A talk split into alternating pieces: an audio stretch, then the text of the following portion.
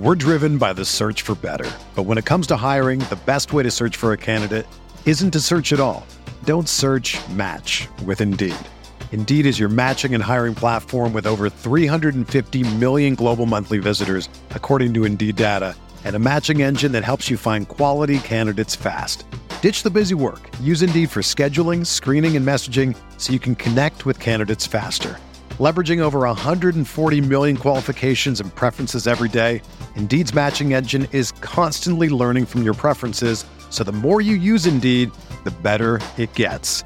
Join more than 3.5 million businesses worldwide that use Indeed to hire great talent fast. And listeners of this show will get a $75 sponsored job credit to get your jobs more visibility at Indeed.com slash BlueWire.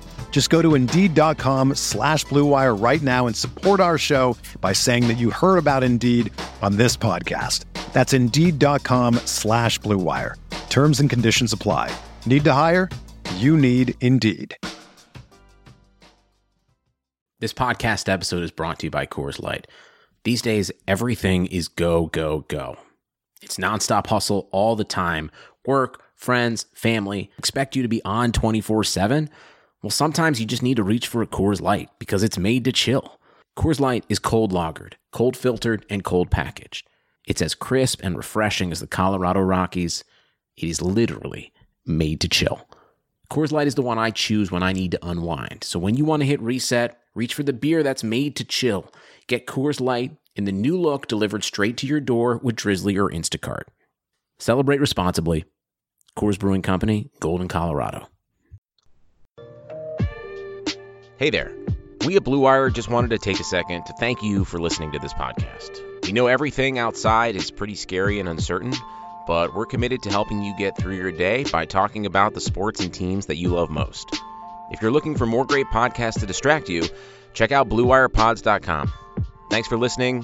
Enjoy the podcast and stay safe.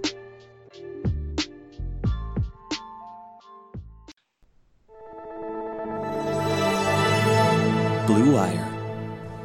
Welcome back. This is the Big Blue Banter New York Giants football podcast. I'm Dan Schneier. I'm joined by my co-host Nick Falato, and I got to be honest, I am amped up. I'm very amped up because this draft turned fast on a dime for me. I love the Giants draft. We'll get into that obviously on this podcast, but for me, this draft, especially considering they've stayed at 36 and 99, if you told me there were no options to trade back, even though the Giants nearly did trade back, by the way, but just with what they could do with four, uh, 36 and 99, this is almost a perfect draft for me, a slam dunk draft for me. We'll get into why in a little bit, but I'm amped up. Hopefully, you hear my voice. I don't know if you can, though, because I am currently operating on two and a half hours of sleep. Last night after we finished recording at 4:30 a.m., I was too amped up, couldn't fall asleep until about 6, 6:15. Saw it on my phone, and then woke up at 8:30 to, to start working again for the draft. Just wrapped up. It's about 2:30 a.m. here, so it's a lot of work, but it's a lot of fun too. And so I'm excited to dive into this, Nick. How are you doing? And are you as amped up as I am about this day two and overall draft for the New York Football Giants so far? I do enjoy the draft, and I too am running on a little bit of sleep. Uh, I fell asleep at like seven in the morning yesterday, I, but but I woke up at like one, so I got a solid bit of sleep. Okay. Uh, but then of course I go and I lift today, leg day, so I'm even extra tired because I'm an I'm an idiot and I'll do stuff like that. But I am excited about this draft, man. I'm excited that the Giants were able to get two players that they value in the first round and bring in a developmental tackle who has a ton of intriguing traits that we're going to get into. And he has some technical flaws that we will get into as well. But I do believe Marc Colombo can get the most out of this developmental project. And I just, I'm excited that the Giants didn't, didn't, they stuck true to their convictions when it comes to Dave Gettleman he sees people that he likes and he wants to bring them in. But I feel like Joe Judge really loved Xavier McKinney as well. Mm-hmm. And I think Patrick Graham did. I think that entire coaching staff and front office really loved the fact of adding an SEC defender with that much playing experience and that much versatility to this team.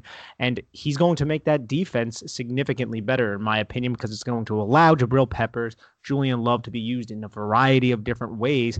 And there's going to be a lot of just rotation and uh, flexibility for Patrick Graham when it comes to those def- defenders on the second and third level. And we'll dive into a full evaluation of the two players that were selected, of course.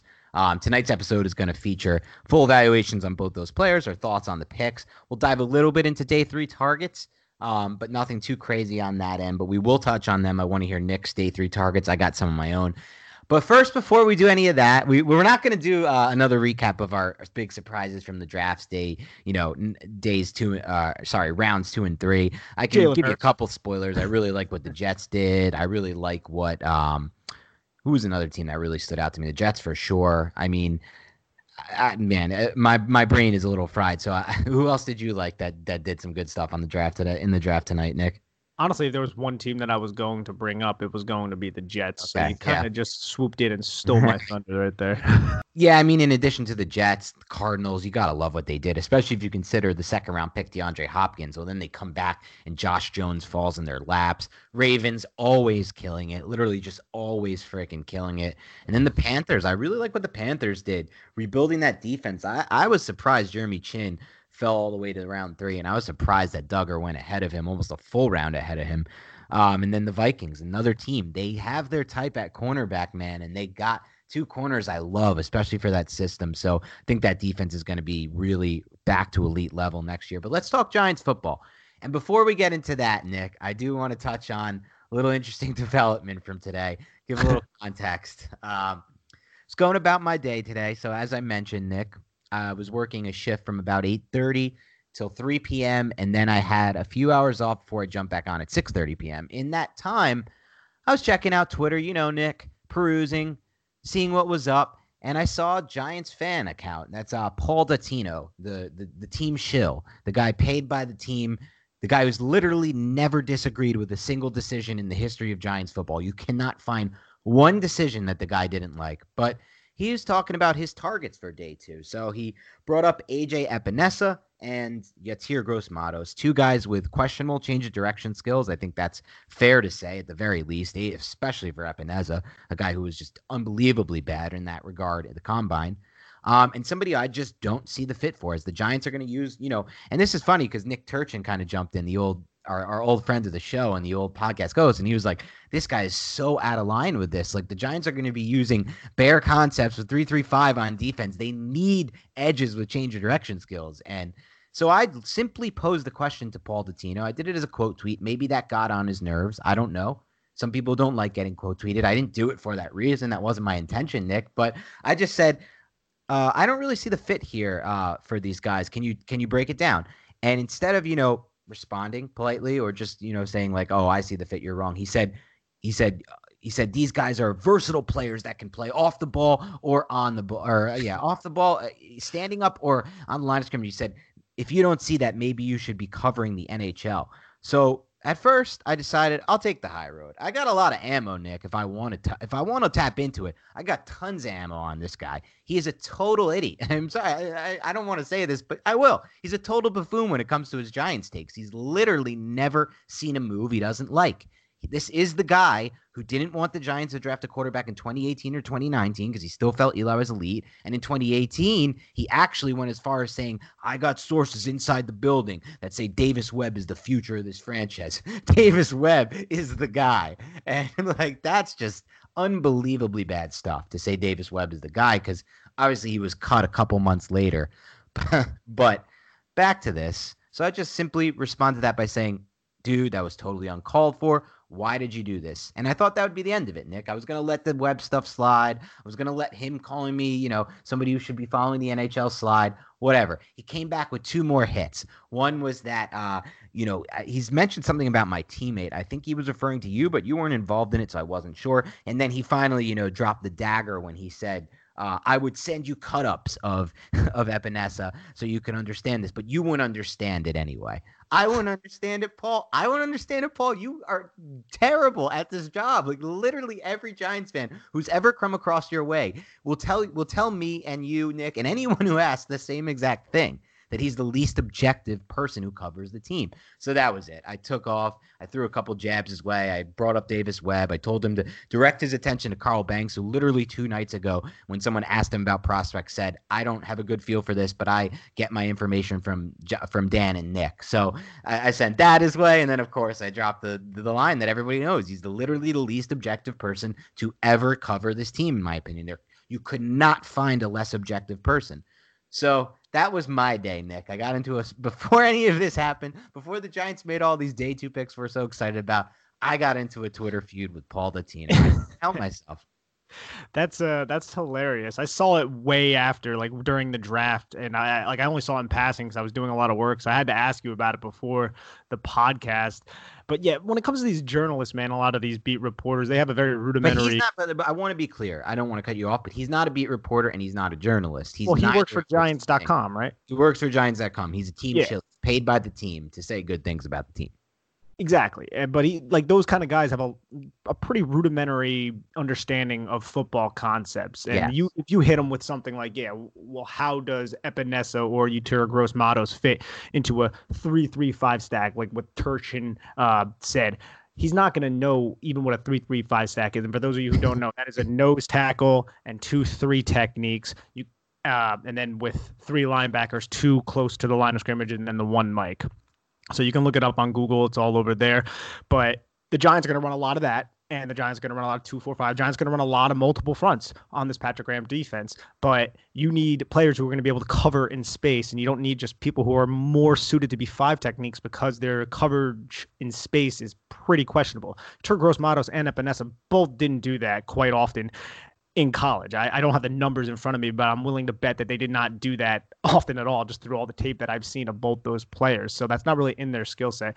I, I don't know what crawled up that guy's ass, but whatever it was, um, whatever. I mean, he, he's been covering that team for 34 years, but he's a journalist. Yeah. He's not a tape guy journalist is a stretch for what I think he's doing. I, I don't even know what I would consider, but it was funny because I had a few Giants beat reporters, actual beat reporters, then contact me out of the blue. They DM me um, in addition to some other people who cover the team, but not technically beat reporters. But one of them was Jordan Raanan, who I've literally never spoken to in my life. Not a word. We have no DM track. We have not talked on Twitter in any replies and back and forth. When I've been uh, at training camp or when I've covered the games, I, I covered three games last year for the Giants. When I saw him in the locker room or in the press box or the cafeteria, never said a word, nothing like that. And, and I've and I've you know I've shared exchanges with pretty much every other beat reporter, and I just thought it was so funny. He reached out to me and he and he basically made a joke. He's like, "I'm not going to stop you from this," and he like the popcorn emoji or whatever it was, and he's like, he's like, "Preach, man," because I, I said the same thing I just kind of said here about Dottino and a few other a couple other beat reporters reached out to me and they've all had these spats with Dottino because anytime anyone says anything negative about the Giants, and I wasn't even saying anything negative about the Giants, which is the weirdest part. I wasn't even saying anything negative about AJ Epenesa. He's a good fit for the Bills. The Bills are going to utilize him really well. They, it's a good pick for them. I was just questioning his fit for the Giants and if it would be a good pick for them at 36 or wherever they were going to take him. Given the given the depth of the defensive tackles and the potential five techniques on this team. Sure, you know? yeah, and and I don't yeah. even think AJ Epenesa should be a five tech anyway. To be completely honest with you, I think he's best fit for how the Bills are going to use him in their scheme, which is different than what the Giants do. Um, and the same goes for Yetur Gross Matos with with the Panthers. But you know that was his reaction, and and tried to take the high road, Nick. But in the end, in the end, I had to dive into it. Um, and so I, am I'm, I'm happy with with how that transpired. I'm totally fine with that. I don't need Paul Dottino as a connection. Could care less. If that bridge is burned, God bless. That guy is not good at his. I'm, I do not like his content whatsoever, and and I don't need him. I don't need to worry about him at all. I don't think. Big Blue Banter fans, this is the Paul Dottino roasting hour. We're done now. Let's get into the We're draft. Done. Let's get into the draft. And I was thinking about this might be a time to take a break to hear order from our sponsors, but then we might just lose our fans for good from this show. If we do a full if we do a full out segment about how little sleep we're on, and then we couple that with the Dottino with the Dottino bitch session. I'm sorry, excuse my language, a Dottino session, uh, and then we take a break to hear order from our sponsors. So we'll, so we'll save that for a little bit later in the show. Let's dive right into it, Nick. Xavier McKinney, the Giants pick at number 36 overall. There were rumors earlier they were trying to move up. The reality situation that wasn't true. Dave Gettleman said after making the pick that actually he had a deal in place and was going to trade back if McKinney was selected before 36 overall. So that's music to my ears. Let's just start with that. But at the same time, this is what happens. Dave Gettleman, and, and I, I got to be honest, Nick, I like Dave Gettleman as a drafter. I think he does a good job with these player evaluations from the college game. And I think he does a good job sticking to his value board and not making the decision to make need over value picks and they had a really high first round grade on McKinney. And when he was up there at 36 overall, they felt like they couldn't pass. I'm assuming they had a top 15, top 17 grade. And I got to be honest, Nick, for me, I consider McKinney somewhat of a blind spot because forever I had just penciled him into that number 17 overall pick with the Cowboys. I was very confident it was going to happen from things I was hearing from how I graded him as a player that I never really fully dove into him the way I dove into Ashtyn Davis and Antoine Winfield and Grant Delpit because those were the guys I thought they would have a chance at. I really never thought at 36 overall they would have a chance at Xavier McKinney. But as I now dive into this pick and as I consider this pick a little bit more, I think Daniel Jeremiah kind of said it best. He said the Giants got really lucky here that that you know with coronavirus and everything else, this guy didn't have a chance to improve on his 40 time and his combine at his pro day. Because remember, with this ridiculous setup at the combine, with these guys running their drills at 10 p.m. or whatever it was, McKinney cramped up before his 40, decided to run it anyway, and ran a 4 6. And that is probably the only reason that I can see, Nick, when I look at this player overall, that he would potentially fall to 36 overall. It's the question about his straight line speed, his deep speed. Because if you look at actually just the production level, he finished, according to Pro Football Focus, he went back to back years with top four grades as a safety. And his best attribute was actually when he played in the deep half and it was his coverage grade. His coverage grade uh, for Pro Football Focus was I'm, I'm, trying to get these numbers up now. I believe it was over 90. Uh, I'm pretty sure his coverage grade was over 90. Yeah, his coverage grade uh, in the deep half was 90.8, which is unbelievably impressive. And it's not like he had the worst combine ever, by the way. He did good with his explosion jumps. Um, but if not for the straight line speed, Nick, when you consider the production in the deep half role the production in the slot from Xavier McKinney, the verse he's easily this this class's most versatile safety, which is extremely important. We know that for Joe Judge and for Patrick Graham's defense. And what I really liked was that he kind of was somewhat like a much lighter version, of course, a not nearly as athletic freak version, of course, though he does have awesome instincts and eyes. Version of Isaiah Simmons. He played 285 snaps in the box, 227 snaps in the slot. 272 snaps at deep half safety, at free safety. That's basically even across the board at those three. And even had 38 snaps on the defensive line. I saw a clip that Betts put up, and Betts is a guy who does all 22 uh, draft Twitter tape of McKinney blitzing from the A gap and totally destroying the, the, the blocker to get through for the sack. This guy is physical. He has good eyes. He's he's an he's not tackling isn't obviously his forte, but he's good at it. He's fine at it. He can match up with tight ends in the slot and coverage, which is something the Giants haven't had in a decade plus, a decade plus since they've had a guy who can match up with slot. Landon Collins was okay at it at first, but then was a liability in that role. Yeah, and the Giants he really he was by the end of it. He was a yeah. liability matched up versus the slots and the big tight ends. This is a guy who can do that. But what really intrigues me the most is that I know it doesn't look like it on paper based on his deep, uh, based on his straight line speed, but this is a guy who really had a lot of success in the deep half safety role. And this is something that both Joe Judge and Gettleman said, which I also thought was awesome, by the way, that they understood that need. They both said we needed a guy who could play the. This was, of course, um, after the pick was made. They have a you know post draft presser with the reporters, the beat reporters on the beat, and he said both both of them said they were looking for somebody who can play in the deep half. Um, I've seen comparisons all over the place for McKinney. The one I like the most is Malcolm Jenkins because of just that versatility, that ability to do all these different roles. So for me, this is a slam dunk A plus pick for me, Nick. And I slept on him a little bit. I wanted Ashtyn Davis. I kind of fell in love with Ashtyn Davis. I fell in love with his range, the rangiest safety in his class. I fell in love with Antoine Winfield's tape. And these were guys I thought the Giants had a shot. I never really saw McKinney as a player they could get. But now that they got him, I'm I, I'm in full bloom love, Nick. I really am.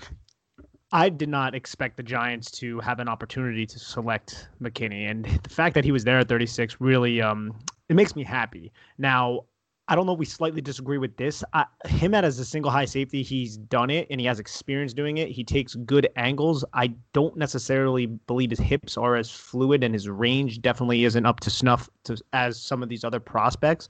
But with that being said, the versatility of this player, you can do so many different things with him he is going to be a solid player to cover those tight ends and those big slot receivers. He might struggle a little bit in like mirror match against smaller athletic type of slot receivers. That might be something because his athletic ability, it's solid. He's he's a good athlete, but he's not a great athlete. That's something that uh, I do want to kind of illuminate. He's not For somebody. Sure. He's definitely not. Even He's even not, all no. cramps aside at the combine, it, even without that, he's definitely not a, not a premier athlete. We know that.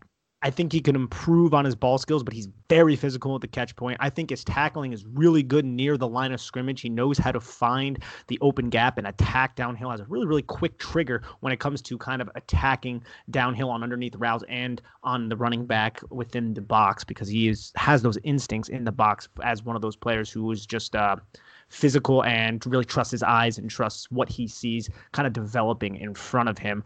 But coming downhill sometimes, like little, like just little things that I saw. And I watched his LSU tape and his Arkansas tape um, tonight, actually during the draft.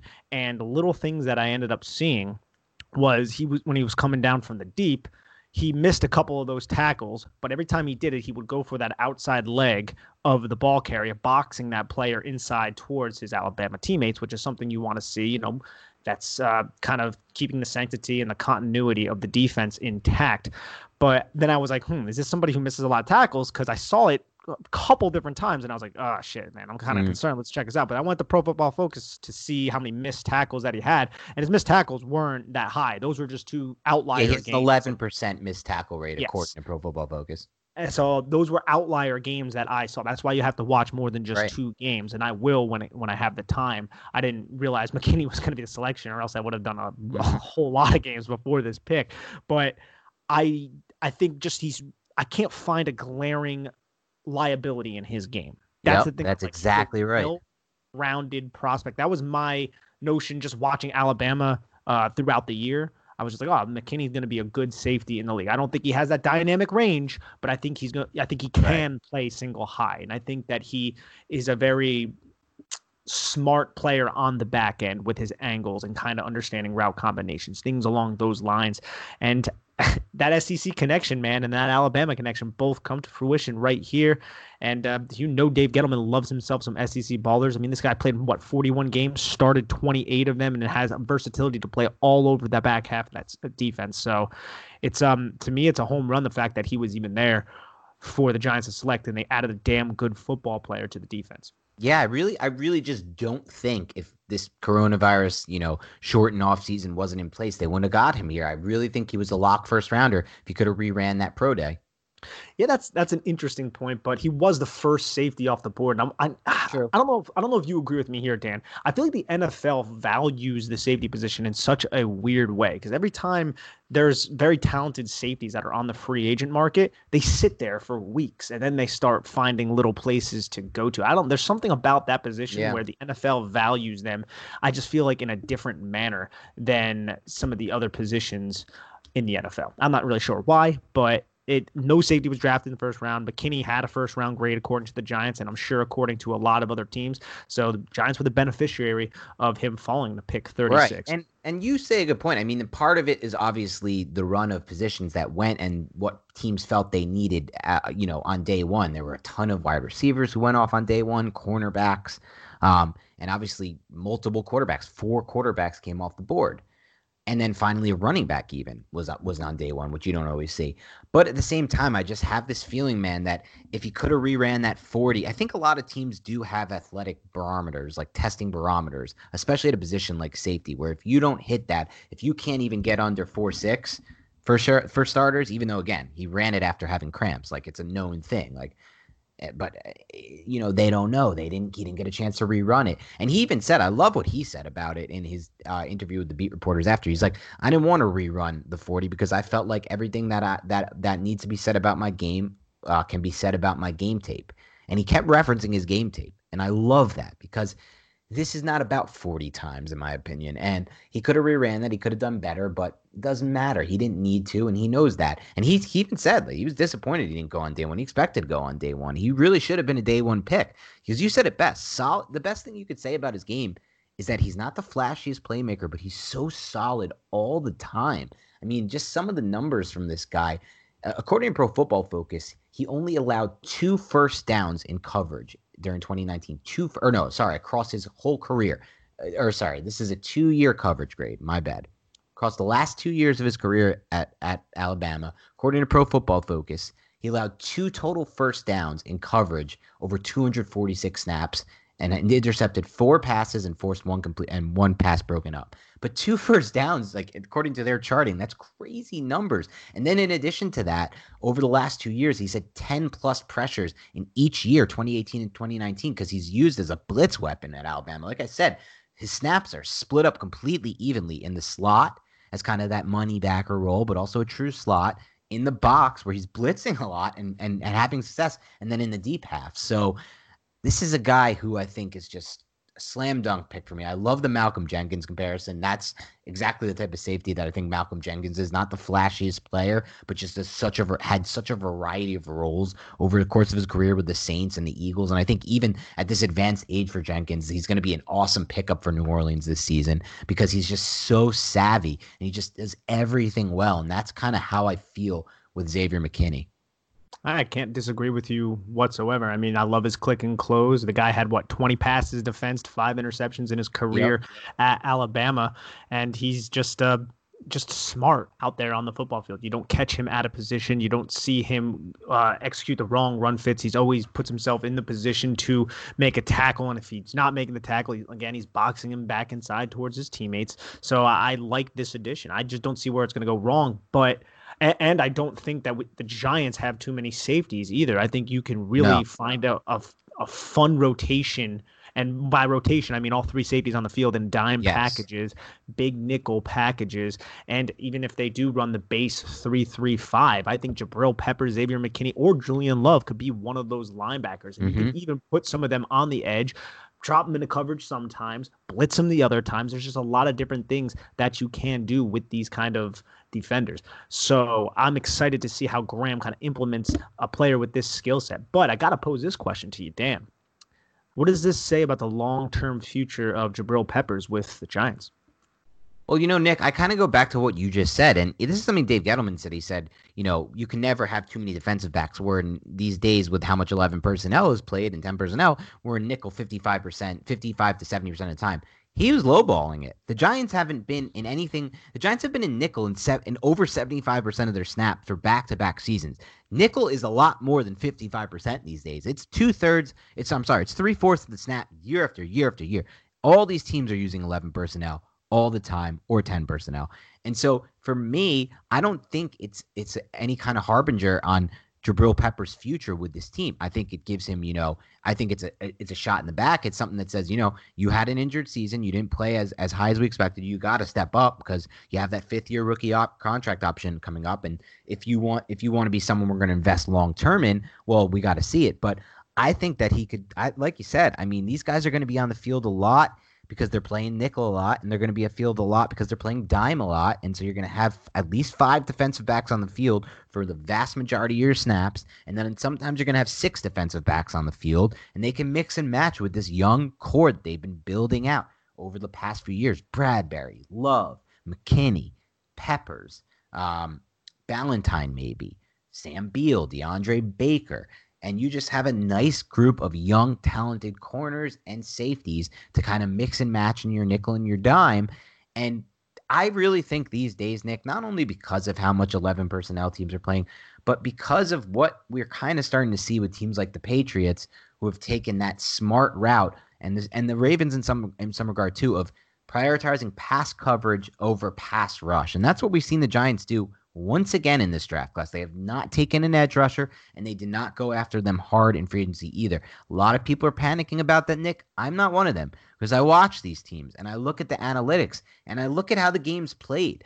Every single offense these days, for the most part, obviously not Bruce Arians and what he's doing in Tampa Bay, but like for the most part, almost every offense is designed to get the ball out fast within under two and a half seconds, sometimes even faster.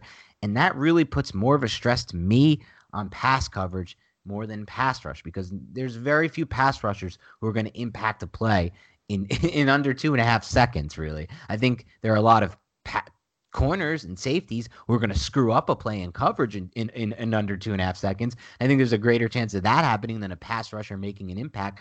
So to me, I'm so on board with that strategy. I really am. I've bought full, I've fully subscribed into that strategy, and we'll see if it works because last year it obviously didn't work. Some people will blame that on the pass rush. I'll put more of the the onus on the coverage just never being there. They were just never on the same page with Bettcher. There was way too many coverage concepts thrown at them at once. It was way too advanced and not simplified enough for a group so young on the back end.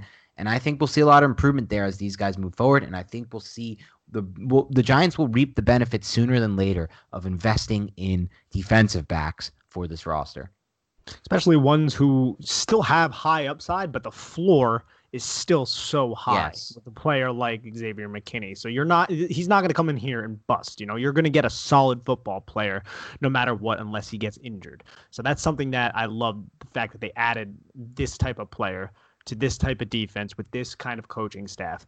And um, it's again did not expect him to be there whatsoever, but no. I'm happy that he was. And he's yeah. the best safe, he's the best overall safety in this class when it yes. comes to everything that 100%. has to do with playing safety. He is the best one. Is he as rangy or as athletic as someone like Ashtyn Davis? No, but still his smarts and his understanding and experience and all those things that come into being safety, he's got it under his belt. Yeah, and in addition to all of that, because this is unrelated to that. He would be the best safety anyway because of all the different roles he can play and everything you just mentioned, how solid he is, the few laps he has. Even guys like Ashtyn Davis and Delpit, who we talked about, who have unreal range, they have major breakdowns in their game often. And that's apparent on tape all the time. You don't see that with McKinney. But one thing I wanted to mention, kind of aside from that, I want to see your take on it was some some things I've picked up are that you know Nick Saban basically said he was one of the smartest players that he's ever coached and that he had on that defense last year, and that's why he put so much on his plate. And that's exactly what the Giants said as well. They believe that he can be the quarterback of the defense. You usually see that role reserved more for the linebacker in the middle of the defense, but considering how many snaps uh, McKinney played in the box and how many snaps he played on the line of scrimmage and in the slot, I mean, this guy probably, in my opinion, can play that role for the Giants and be a quarterback of the defense. And and if you're the quarterback of the deep, if if you're also adding that value, you it to me it, it's it's hard to measure that what that value is worth, but it's so valuable to have a player like that because half of this game, a lot of this game is mental. We saw it last year with DeAndre Baker, a guy who really was just held back by the mental side of it, and to come in and already feel like you, you have a step up there to me that that says a lot about about the impact he can make early on for the Giants. Yeah, I mean, he speaks about uh, playing under Nick Saban. He says, "I'm really good with structure. It's not a problem for me whatsoever." When he stepped into school, he had a lot of structure, and his coaches were really strict at him, and he always wanted to prove himself to the coaching staff. Like he just says the right things that you want to hear a football player say about uh, his former coaching staff. And he's coming into a situation where there's a new coaching staff, first year head coach. We don't know what's going to go happen with COVID 19, how truncated this entire preseason process is going to be. But you want somebody with that kind of mindset and that kind of football IQ and that kind of understanding and maturity in your locker room. Yeah, I love that quote that he, you know, they asked him, like, because Nick Saban's a hard ass and he runs a really tight ship and a tough program there, similar to Belichick. And he actually likes that. That's what he said. He likes that. He thrives in that. He's that he's he seems like a quiet, reserved person, but somebody who really enjoys working hard and being within a structure there because he probably because he believes that structure can get the most out of him. Um, and so that was definitely something you like to hear because guess what? Uh, Joe Judge is going to be running a pretty tight ship as well. It's going to be a lot different than the McAdoo days for damn sure. And it's and even though you know Shurmur was a little tougher and a little more of a structure there, it's going to be a lot different than the Shurmur days as well. So there's going to be a lot of changes coming for everyone in this Giants locker room, and it's a good thing that one of their draft picks at the very least is coming in with an appreciation for that structure and you know not not something not not viewing it as a negative. Hey Dan, you want to know what we should do right now? What's that? Take a word from our sponsors. With currently no NBA, NHL, or MLB, you might be thinking, there's nothing to bet on. Well, you'd be wrong. Our exclusive partner, BetOnline, still has hundreds of events, games, and props to wager on. From their online casino to poker and blackjack, they're bringing Vegas to you. Are you missing the NFL? No problem. BetOnline has live daily Madden NFL 20 simulations you can bet on. You can still bet on Survivor, Big Brother, American Idol, stock prices, and even the Nathan's Hot Dog Eating Contest.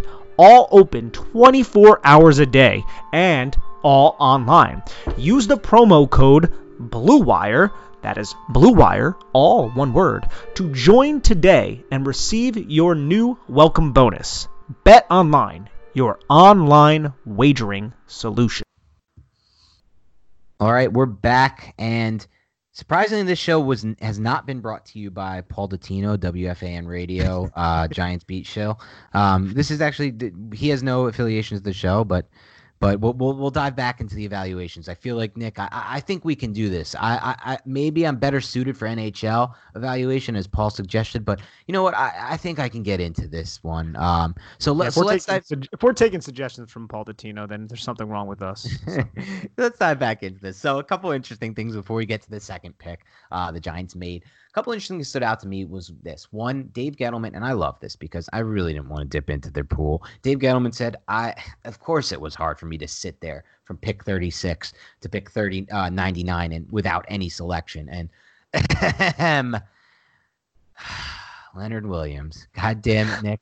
I couldn't do it. I couldn't go with on. I couldn't go a podcast without it because you know what? I want that Zack Baun four-year rookie contract that's sub two million against the cap. Plus, give me Williams in free agency because I know they would have signed him. No team viewed him like the Giants viewed him. Viewed him. Or or screw it. They could. Let's say the Jets tagged him, which they never would have done. Or some team beat the Giants to the punch with uh with with with Leonard Williams free agency. Good. I would have rather Javon Hargrave for God's sake. I think he's a better player than Leonard Williams right now. That's obvious. There's no debating that. And long term, I'd like him better too. So screw it. I would have rather They're two totally different Baun. players, though. They're very different players for sure. Very different, yeah. They are, but he I think he's a better player. And either way, I think the Giants were going to be able to sign Williams in free agency. But I had to say it, especially when Zack Baun was still on the board due to the medical concerns and the coronavirus. Is the only thing I can I can see that caused that Zack Baun drop. I, I can't wait till he proves his doubters wrong. Um, but you know, Got to understand the value of that four-year rookie contract, two million against the cap every year. But but that's it. We won't go back into that. But Dave Gettleman was feeling it. You know, he he had 60, however many picks until he picked again at 99, 63 picks. But what he said, what I like, Nick, before we dive into the pick, is he said that he wasn't going to dip into his 2021 draft pool to try to trade up. And he said that was the only way that I was going to be able to make a trade. And because he didn't do it, Nick, now the value is this with all these extra seventh and sixth round picks, I think they're going to be able to use them to trade up from that 145th pick, that fifth round pick, to get one more fourth round pick. And that's that I love because there's still so much talent on the board. We'll get to that later. There's guys we still like on the board. Um, but but um but I think he's going to be able to do that for sure. And I think the other thing is he he could even go the other way because he did mention that he was consider at least considering he's going to talk with Judge tonight, or he said in the morning they're going to get together, see how their board shakes out, if there's any glaring values like they've had at these past two picks with McKinney and Peart, who we're going to get to in a minute, and he might consider trading back as well to start day four if someone really wants a top pick there. And, you know, he doesn't have anyone who stands out immediately. So I really like his kind of more openness to the idea of trading back. Almost had a deal done, would have had a deal done if McKinney had had not fallen and someone had taken him. I'm actually happy that McKinney did fall and didn't happen because I, I I really was sleeping on McKinney for a lot of this draft process. I think they got an absolute stud steal with him. Top 20 prospect overall in this class. I really just had him pegged for the Cowboys at 17. I was wrong about that. Um, but let's get to their pick at number 99 overall because it's another one that I love. Once again, the Giants bypassed, and they did it at 36. They did it at four, and well, four was a little bit easier, but they did it at 36, and they did it again at 99, and they've been doing it basically since Gettleman got here. They bypassed the flashy picks. They didn't go with the sexy picks. Everybody wants a sexy pick. The sexy pick gets you the good draft grade. The sexy pick gets you the fans saying you did great in the draft. Good job. We love you. But the sexy picks don't win you NFL games. Building through the trenches, finding developmental offensive linemen in the middle rounds is how you win football games over time. It's how you build the roster out the right way. And I think that's exactly what he did by drafting Matt Peart at number 90, number 99 overall. So let's dive right into it, Nick. Give us your overall first first reaction, takeaway, any kind of breakdown on Peart. We've talked, man. We said I would not mind the Giants double downing on the tackle position on day two, and they did that at 99 with Matt Peart. Matt Peart, man, saw him down at the Senior Bowl. Even got to talk with him a little bit. Seems like a nice, cordial young man. But 36 and 5 8 inch arms is 99th percentile, 86 and one half wingspan. So he's incredibly long, and he is a very gifted athlete. He's got very nimble feet, very quick feet. Even his pass sets aren't that great yet, but his foot work or all his foot speed is there. I mean, he can mirror and he can do all those things because he has such impressive foot speed, natural bend, natural flexibility in his lower half throughout his hips. And um, I just love the fact that he has these given movement skills, these given athletic traits that can kind of be coached up. Now, he has to be coached up. That's gonna ha- that's gonna be a necessity here because he does not have the punch that I would like to see for uh, some for starting tackle in the league right now. His punch is a little bit erratic with his placement and even his pop doesn't have as much power behind it as I would like. Uh, strength at the point of attack he doesn't really move people in the run game, and his anchor is something that could be exposed. Plays kind of with a high pad level sometimes and can kind of give up his chest. Now his athletic ability and his length kind of masked his his footwork issues and some of these other issues, but in the NFL it won't. Is that does that mean it's a bad pick? No, because Marc Colombo can develop these things. These are just some technical things he has to work on, and he has to maybe, you know, get in the gym a little bit more, get a little bit more strength, learn to play with a lower center of gravity, strengthen that core up because he's 6'6, 318 pounds. But players who have really good foot speed, quick feet, natural athletic ability, and length are very valuable. Peart was being talked about in the first round not that long ago, and that was like a stretch. But you and I talked about, hey man, crazier things have happened. Tytus Howard went in the first round last year to the Houston right. Texans, so who knows? I I thought Peart would go in this range, and when his name was up there, I was like, I, I would I go in the second be, round, Nick. Yeah, I mean, I don't think that's crazy either, to be honest. Uh, but I don't think he's ready to play in 2020 no. right now. I think he's definitely going to be the development, but guess what? For the Giants, he doesn't have to be. So yes. to me, this is a uh, it could end up being a low floor if he doesn't pan out and he doesn't develop. But you got to trust this coaching staff. They preach being teachers. So let's see if they can teach this kid. And by all accounts, he seems like a really bright young man too, and he's good with. He was versatile. He was a team captain. He played 24 uh, games at left tackle, 24 games at right tackle, has elite athletic ability, all the length you want. Just needs to get a little bit stronger, needs to clean up some of those technical deficiencies that I said before. But man, dude, if, the Giants hit this, you're literally talking about Andrew Thomas and Matt Peart as your starting tackles for the next, what, 10 years, which is something crazy. And I don't want to get ahead of ourselves, so I'm not going to think that right now. But he has a lot of God given gifts that people just do not receive, and you just cannot teach. Yep, exactly. And so for me, it's a, it's it's another A pick for me. I can't believe I'm saying this, but I'm and everybody thinks I'm the most negative person. I'm just pretty much just objective through and through with the Giants. So it's kind of how it is. But it's another A for me because of a few reasons. One, it's the general idea. We talked about this throughout the pre-draft process, Nick. I want to bet on traits and athletic upside when it comes to these day three ish picks. And I'll, I'll consider this essentially a day three pick. It's one of the last few picks before day pick, three. Yeah. Exactly. It's almost the day three pick. It's in the range of where I want to start betting on upside. I want to start betting on development through coaching, and I want to start betting on athletic traits. What do I like the most about Peart? It's a combination of things. It's the fact that even though he is a project, and, and I agree with you, he's really not ready to play at the NFL level because he obviously played at UConn.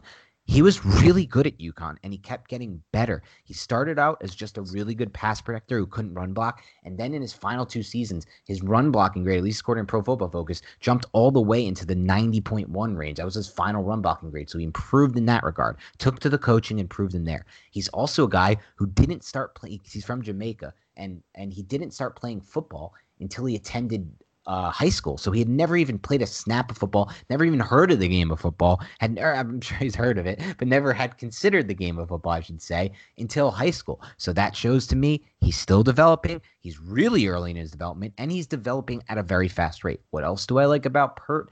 He's six foot seven, 318 pounds. And I saw this also, by the way, at the Senior Bowl, but mostly at the combine. This is what stood out to me. And this is before he was even on my radar. And this is what also what Joe Judge said and what Dave Gettleman said. He's got to be the skinniest 318 pound person I've ever seen in my entire life. He literally looks like a tight end. He honestly, that's what he, and that just shows to me he has more room to fill out. He could probably get up to 330 pounds of muscle here. He could be a 6'7, 330 pound perfectly ideal tackle uh, for the Giants. So I love that. I love the fact that he's an unbelievably skinny looking person at his size. But really, what? Oh, go ahead. I was, gonna, I was, just gonna say, as long as that doesn't hinder his foot speed and athletic ability, because like there's not a bad pound on the kid, like you said. Not a bad pound on the kid. Not a bad pound, bro. It's crazy. Like he's literally in perfect, in perfect shape. It almost seems like, but and of course, like the the obviously the most he had a pretty exciting combine. What was most exciting to some people was the 506 40 yard dash, 88th percentile among all tackles, and you know over time. That's these are percentiles over time, and that's awesome. That's cool. I mean, the, I don't put too much weight in that, but he had really explosive jumps too in the broad and the vertical. He's a really explosive athlete. And then obviously the 10 yard split is what everybody was talking about 90th percentile 10 yard split. That's an unbelievably awesome time for this guy. And all that is gravy, Nick. But obviously, what stands out the most to me, and I think it should stand out the most to every single Giants fan, is those is is the 99th percentile arm length. It's that 30, I believe it's just under 37 inch arms, which is insane. And he almost has 10 inch hands, nine and a half inch hands. Hands are huge and important too, especially like you said, if he's going to try to develop and get better with that punch. But it's those long arms because if you look back at it, Gettleman has a type with his offensive tackles. Obviously, who else had the two players with the longest arms in this draft class? Andrew Thomas and Matt Peart. Who else had long arms? Taylor Moton, the tackle he hit on with the Carolina Panthers when he traded up into the second round to land Taylor Moton. Moton's been one of the best right tackles in the NFL since taking over. Took him no time to land in the NFL. Daryl Williams, another guy who fits this profile. Gettleman is a big believer in arm length at the offensive tackle position. And can you blame him? Arm length seems extremely important when you're trying to get out in pass protection. And right now, that's really what he prote- projects as the most. I don't really see this guy as any kind of mauler long term in the run game, any kind of that kind of player. But I no. see him as a potentially elite pass protector if he develops how they think he can. And I'll take that any day. And those long arms play a huge role in his projection moving forward as well. No doubt, man. I mean, Judge even says it. I always like having athletic players who you don't feel like are tapped out. And then he brings up Marc Colombo and assistant offensive line coach Ben Wilkerson. And he says that these guys have excellent this guy has excellent upside because of his physical build and his athletic ability and then he mentions two things that you and I can't really weigh too much in on because we just don't know and that's his character on and off the field and his work ethic and according to coach judge and what he said in the presser he has both those things in spades. So I love that entire package because this is the ceiling on this pick is so damn high. It's insane, and man. And if you do trust these coaches, which I do, and I believe you do, yep. then I mean, and it's kind of hard to say that right now because we haven't seen anything on the field, but we kind of like what they've been saying, so we'll roll with that. Then why not make this selection add depth to this offensive tackle room, this offensive line room, and see what you have here? I, am just done ignoring this position and getting our quarterback, whether it be Eli Manning from the past or Daniel Jones now, getting them killed and having them getting put on their back. Now, you need to stop edge rushers. You need to protect your passer. You need to have players who can run block. And I agree with you. I'm not, he's not quite there with the run blocking. He needs to add strength. But you just drafted Andrew Thomas. And guess what? Andrew Thomas has an abundance of an ability to run block. And it's mm-hmm. so fun to watch Andrew Thomas's tape when it comes to his ability in run, the run blocking phase playing offense, man. So, high upside pick. I wouldn't expect much from him this year, but I, I, I like the uh, the future aspects of this uh, this uh, 99th selection. Yeah, no doubt, Nick. And I'm so happy you brought that up because it is really interesting. We haven't heard this as really part of the process until this uh, draft. And it's what Joe Judge said. He said that when when they watch this guy's tape and Ben Wilkerson, the Giants' assistant offensive line coach, and then Marc Colombo mainly, these guys really wanted to get a chance to work with him. They were excited about him, and they played a big role, I think, in this decision. Because Gettleman said it best. They grilled him. They said, "You, where you really want to take uh, Matt Peart over a center? Do you consider a center?" And he said, "None of the centers on my board had anywhere close to as high of a grade as Matt Peart, and we're just not going to do that. We're going to take value." And that I actually love, by the way, about Gettleman's draft process. There's things I've complained about with Gettleman and I dislike about him as a general manager. I got to be honest, Nick. I, am not. I don't know if I can. It's and, and, obviously I'd love to trade back, but at least he was considering it this draft. And it seems like that's kind of changed completely with him now that Joe Judge's influence is in the mix. So that's a good sign moving forward. But I just love the way this guy drafts. I like his entire process for the draft. I like the positions he puts more uh, importance on, including the secondary and the trenches and the offensive line. I like that he doesn't always have to, that he does not swayed by the flashy picks, the sexy picks. And I like that he drafts for value. You got to draft for value in this league. You have, and he says it over and over use free agency for needs and the draft for value. And he's stuck to that. Now, have they also drafted needs? Sure, because, or I'm sorry, not need picks, but has it seemed like they also have drafted needs, Nick? Of course it has, but really in reality, it's just been a nice marriage of their needs meeting up with value. And when they took Julian Love in round four last year, that wasn't a need after going DeAndre Baker, you know what I mean? And going Sam Beal in round three the year before with George Jenkins on the road. Like that was a total value pick. This is another total value pick for them.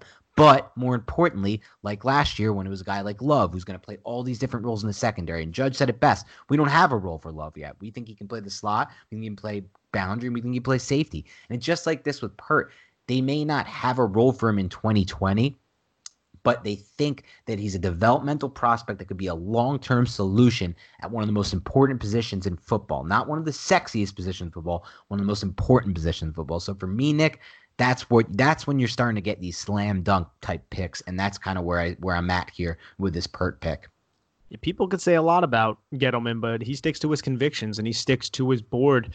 And I mean, I, I, know just from, I mean, I'm just trying to connect tea leaves that the Giants were really high on Matt Hennessy, and we brought that up. And I believe he would have been the selection if he was not drafted. Um, what was it, like seven or eight picks before right. the 99th uh, selection. But once he no, went off the board, Cushenberry was was nine picks before. Henne was a little earlier than that. I'm pretty e- sure. I remember this right. either way, yeah. I'm not sure how they valued Cush, but Cush seems like he would be a player that Gettleman would love. Played in the SEC, uh, was the number 18 jersey, like like we always bring up. Very very um uh revered for his leadership skills. You know, had a lot of starting experience.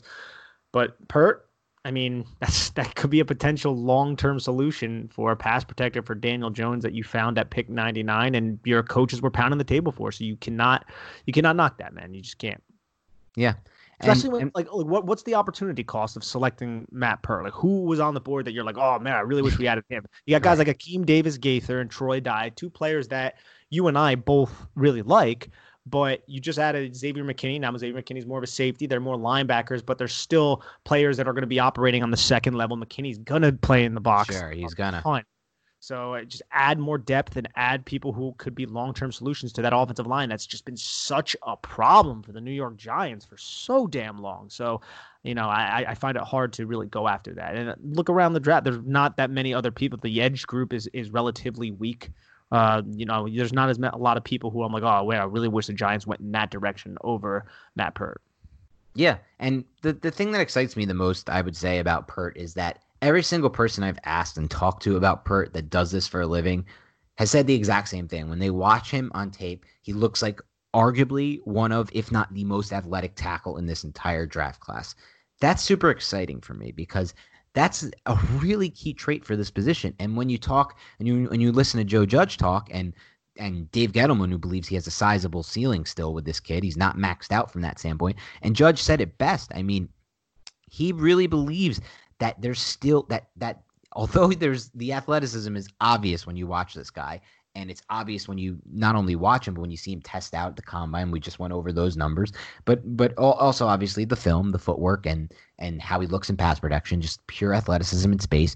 But when Judge says what he said, which is that we don't feel like he's completely maxed out from it, even as athletic standpoint, and we our coaches really are really excited about this guy. They really want to get to work with this guy. They really feel like they can get this guy up to speed probably faster than anyone thinks, and they could get a lot more out of this guy on a long term basis as well. That's the type of thing that excites me because that's exactly the type of pick. That's the type of type of player and prospect you should be looking to target in this range of the draft at all times, in my opinion. It's one of the reasons why they slam dunked that Darius Slayton pick. They bet on traits instead of betting on, you know, all the extraneous factors that went into why he wasn't a productive player at the collegiate level. Um, and this is not does not is not an apples apples comparison, Nick, because Peart was super productive at UConn. But again, this is the players he was playing against are nowhere near what he's going to face at the NFL level, and that's kind of why you know we see the concerns with the play strength and the, and, and the developmental pick. But it's kind of just the overall idea of betting on traits here. I remember when I was down at the Senior Bowl, uh, the Senior Bowl executive director Jim Nagy, who I have a who I who I know just because I interned for him, he said that he comped. He said this publicly too. He, he comps Matt Peart to D'Brickashaw Ferguson. Now that's very high, high praise, and that's kind of the ceiling of what Peart could become. But that was what was kind of going around. I mean, he's very Keating guy, obviously, former scout. That was what go was going around the NFL circles. Now the rawness of Peart, that's why he slid instead of being a top six selection. But I mean, if you could scratch that surface, man, and unlock that massive potential, I mean, you you got yourself a steal. Can I tell you something that's so funny about that? By the way, it he said that to you based on the film and the tape and watching him. Play. He said it. he said it publicly. Yeah. Yeah, but based yeah. on all those factors, that was way before the combine.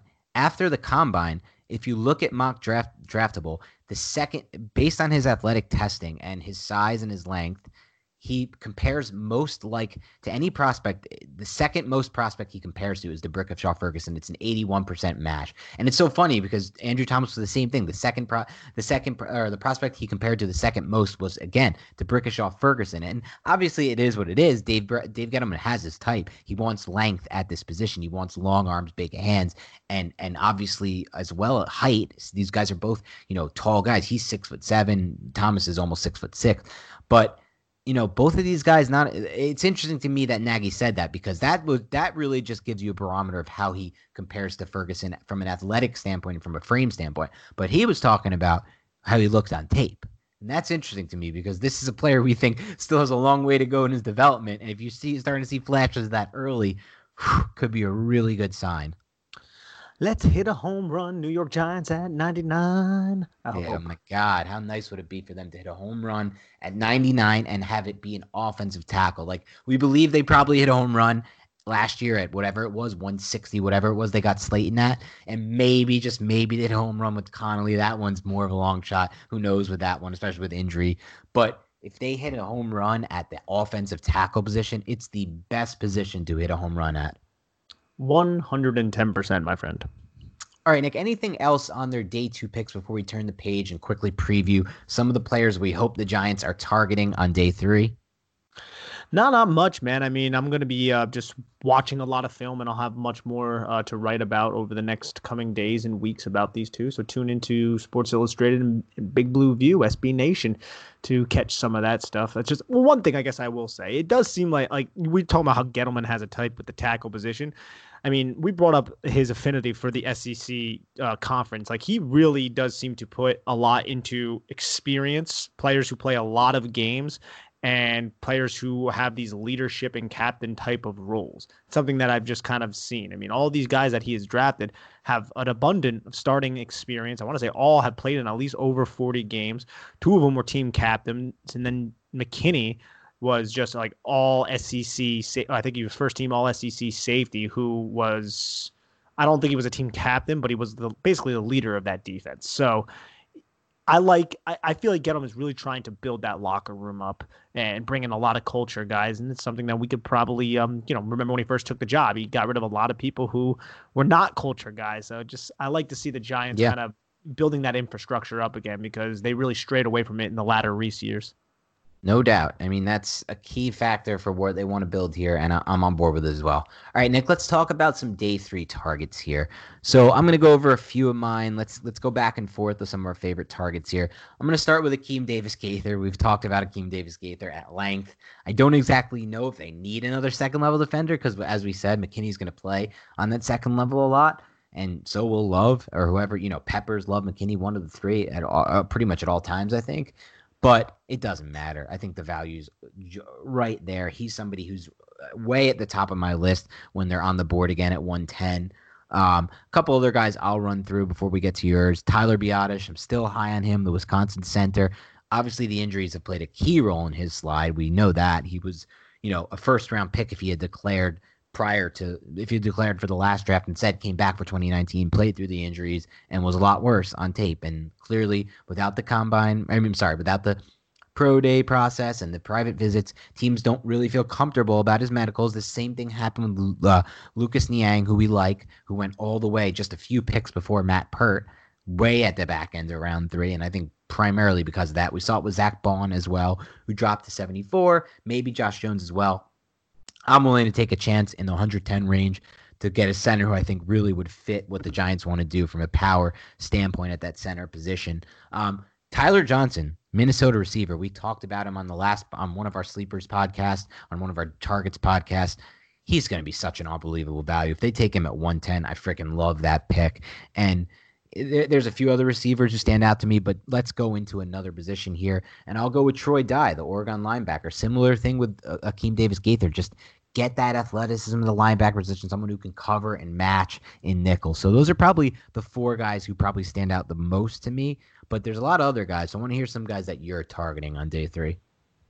Antonio Gandy Golden, wide receiver from Liberty, six foot four, 223 pounds, and 79 catches for just under 1,400 yards in 2019, along with 10 touchdowns. And I want to say he had 10 touchdowns in each of his last three seasons. He's like a prototypical X type receiver, very good at the catch point, uses his body well, shields it away from defenders, has pretty good tracking ability, concentration, jumps up, plucks the ball out of the air, high pointing it with his good catch radius. I just think he's a player that is fell to day three, comes from a smaller program in Liberty, but you know Hugh Freeze is getting that program on the up and up. And he went down the Senior Bowl and showed the ability to, you know, release off the line of scrimmage using good footwork, using solid hands, and things that you didn't really expect from a player coming from Liberty. So I think he has a lot to uh, kind of um, to build upon. A lot, he has a lot in his resume that uh, would lead me to think that he could actually make an immediate impact on the Giants, especially especially in like short yardage situations and near the goal line. I think Donovan Peoples Jones, a little bit different than Gandy Golden, you know, similar in height and just a big body type receiver, X type receiver. Production was really, really down, never really lived up to his billing at Michigan, but his lower body explosiveness was 99th percentile for both the vert and the broad jump. I think uh, he just has a lot of potential that has yet to been reached. Uh, ben Bartch and Keith Ismael for interior offensive lineman. Ben Bartch from St. John's, went down to the Senior Bowl, played left tackle, but I mean, he's a Division three prospect. He's gonna have to kick inside with his sub 33 inch uh, arms, but he's a real mauler in the run game. Plays with good leverage. Has a lot of development to go. But um, if he's available a little bit later, I think that could be somebody that you can invest in and could possibly be a starter on the interior parts of the offensive line. I don't know about his transition to center. And Ismael is somebody we've talked about on this podcast, has uh, good bend, good flexibility, good hips. Uh, I like his foot quickness. I think he's going to be an ideal fit for a zone scheme. Doesn't really have the power at the point of attack or the push to be in that the power scheme, which might be what Jason Garrett is looking to run uh, more power concepts. But I still think his uh, positioning and his framing of blocks is good enough to where he could be effective doing that. If you get him later in the draft, I don't think that's a terrible investment. Maybe he can improve yeah. his strength uh, along. Maybe he can improve his strength, and then um, just looking through some of the other lists of players that are available. I mean, there there are a couple pass rushers like Curtis Weaver, who's a bigger guy. He's about 264 pounds. Uber like Weaver. He's uber productive. I don't necessarily know his fit with the Giants. But he is one of those people you're going to bring into your locker room, and he's going to be an ultimate competitor, which there's some value in that. But I feel like guys like Kenny Willekes and Derrek Tuszka are two hmm. players who we talked about on the Sleepers pod who are now going to be available on day three. Both kind of have that elite competitive toughness hustle, you know, team team coach, uh, you know, coach loves the kind of player. I'm going to thrive on special teams, put him in sub packages. I think those guys will be a solid, um, solid additions to teams. Probably maybe like fifth round and later, somewhere around there. But yeah, there, there's still some talent out here. I got a uh, couple uh, other guys available. actually. There's still guys. So for me, Nick, again with this, I'm not going down the board of list of needs here. I think that's a stupid way to draft in general. I'm looking for just overall talent, guys that like like Dave Gettleman said are going to be super high on their board and too good a value to pass. And some guys that stand out to me, K'Von Wallace out of Clemson. We've talked a lot about Wallace on this podcast. Some people shot him all the way up to like round two or three in their mocks, and then he's still on the or even early, uh, you know, middle early round three, and I saw late round two. He's still on the board. I think eventually he could. He probably has to be a slot, though he has played safety and they don't really necessarily anymore need a slot per se, but they could always use a slot. You could always lose use defensive backs. I'm never going to get mad at that. Interested by him. I'm interested by the idea of Prince Tega Wanogho, like still on the board. Another big surprise. Could they potentially draft him and move him into interior, move him and give him a shot at center? I'm kind of open to these ideas. Same thing with Ben Bredeson, a guy who I thought would be off the board now from Michigan, a guard. But could they draft him, move him into center? Worst case, you have a nice backup guard there. Um, so he's certainly intriguing to me. Bryce Hall's intriguing to me. Bryce Hall was a guy who you talked about on the last pod or one of the last few. He was supposed to be a first round pick if he came out two years or last year. Had it went back and now he's on the board in day three. Like these are the type of guys that intrigue me. Same thing with L'Jarius Sneed, a guy we mentioned on the sleepers pod. Um, guy super high athleticism, betting on traits unbelievable athlete from a small school. I like that. Now, again, I still probably think he's probably best suited for a nickel role. Not sure they certainly need that, but again, I'm looking at value. And even uh, going back to receiver, which again is part need, part just value. Isaiah Hodgins, we didn't talk about him out of out of Oregon State. Huge receiver, another guy who can use his body really well and might be a nice fit for Garrett. Quintez Cephus, my boy from Wisconsin. You won't find me not mentioning him on a single podcast because the guy is Hakeem Nicks reincarnated in my opinion. He's really damn close to Hakeem Nicks. Watch him play. You'll see what I mean. This is a potentially Hakeem Nicks type that you're going to get on day three. Obviously, the 40 times killing him. It's just destroying his entire stock. He ran a ridiculously hor- horrendous 40 time at the combine and then followed up with a solid four, five, mid four fives as pro day. Uh, he probably doesn't have the speed to be anything more than a role player, um, but Hakeem Nicks never had the speed either. He really didn't. He didn't win with speed. And some of these guys don't win with speed. DeAndre Hopkins doesn't win, doesn't have that straight line speed and finds a way to get downfield. Anquan Boldin, I think, ran a 4.61. So I'm not going to rule anyone out because of that. I'm really not. What I see on tape and what I've seen with my own eyes with Quintez Cephus has me sold there. And so I'm sticking with that. How about Troy Pride Jr.? Another corner, but just great. Meek Robinson, too. And a Meek Robertson. He's so much value at the defensive back spot. And then if you guys want any more insight into some of our day three targets, you can go back and listen to our day three sleepers podcast. It should be two or three pods behind. I think we dropped it on Thursday, the first night of the draft. It'll be Saturday tomorrow. It is Saturday already. Um, and so you could take a look there. A couple names we haven't mentioned that we went into depth on that podcast. Calvin Throckmorton, a guy I believe can come right in, slide into center. He's probably the most exciting center prospect for me right now on the board outside of Ismael and Biadasz. Really like that potential fit there. Move him inside the center full time. He played a bunch of roles at Oregon. I think he's a really good pick for the Giants to get him. Chris Orr potentially. Um, how about a guy you mentioned who I think is really interesting, Dane Jackson, um, another defensive back, but another potential nickel back, but just really good value right now. Um, a couple other guys that were that we hit on that podcast. Trevis Gipson, edge out of Tulsa, who Nick is intrigued by. Reggie Robertson, corner out of Tulsa. James Proche, Another receiver we love at SMU. Proche, I'm actually probably more excited about than any receiver left on the board outside of Tyler Johnson, uh, for me at least, and maybe Donovan Peoples Jones just because the upside there based on traits. Um, and then finally, John Reid, slot out of Penn State, another guy um, who they could potentially look at on these on this day three as they move forward here. So a lot of guys to talk about a lot of names. And, and, and, by the way, I don't want to give up on Joe Bachie, my boy out of Michigan State. Remember, 93rd percentile 10 yard split, 90th percentile three cone, former basketball player.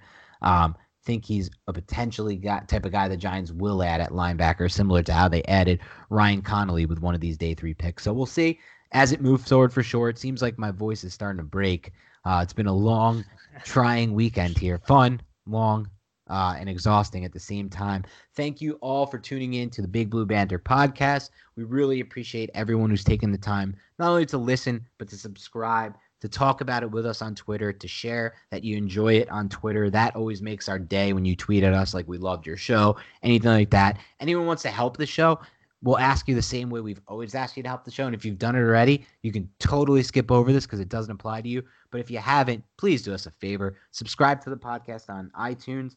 Make sure you download every podcast and then please leave us a five star or whatever you want. Hopefully it's five star rating and review. Not not whatever you want. Leave us a five star rating review. This is five star content, all right? So leave us a five star rating and review on iTunes. And on that note, we'll be back tomorrow night to wrap up day three of the draft. And then we'll be back probably the day after with final grades, final thoughts, key takeaways, things of that nature. So stay safe, enjoy the rest of the draft, and we'll talk to you soon.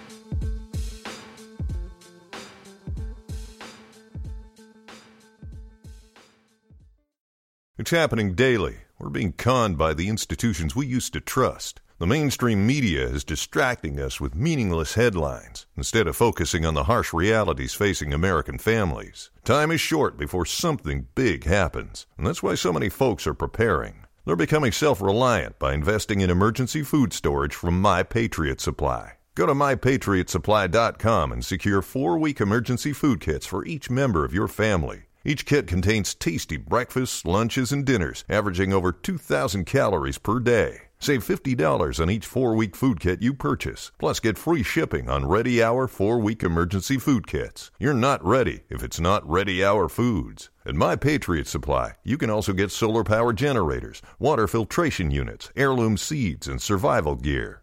Order by 3 p.m., and your unmarked boxes ship the same day. Shop MyPatriotSupply.com today mypatriotsupply.com.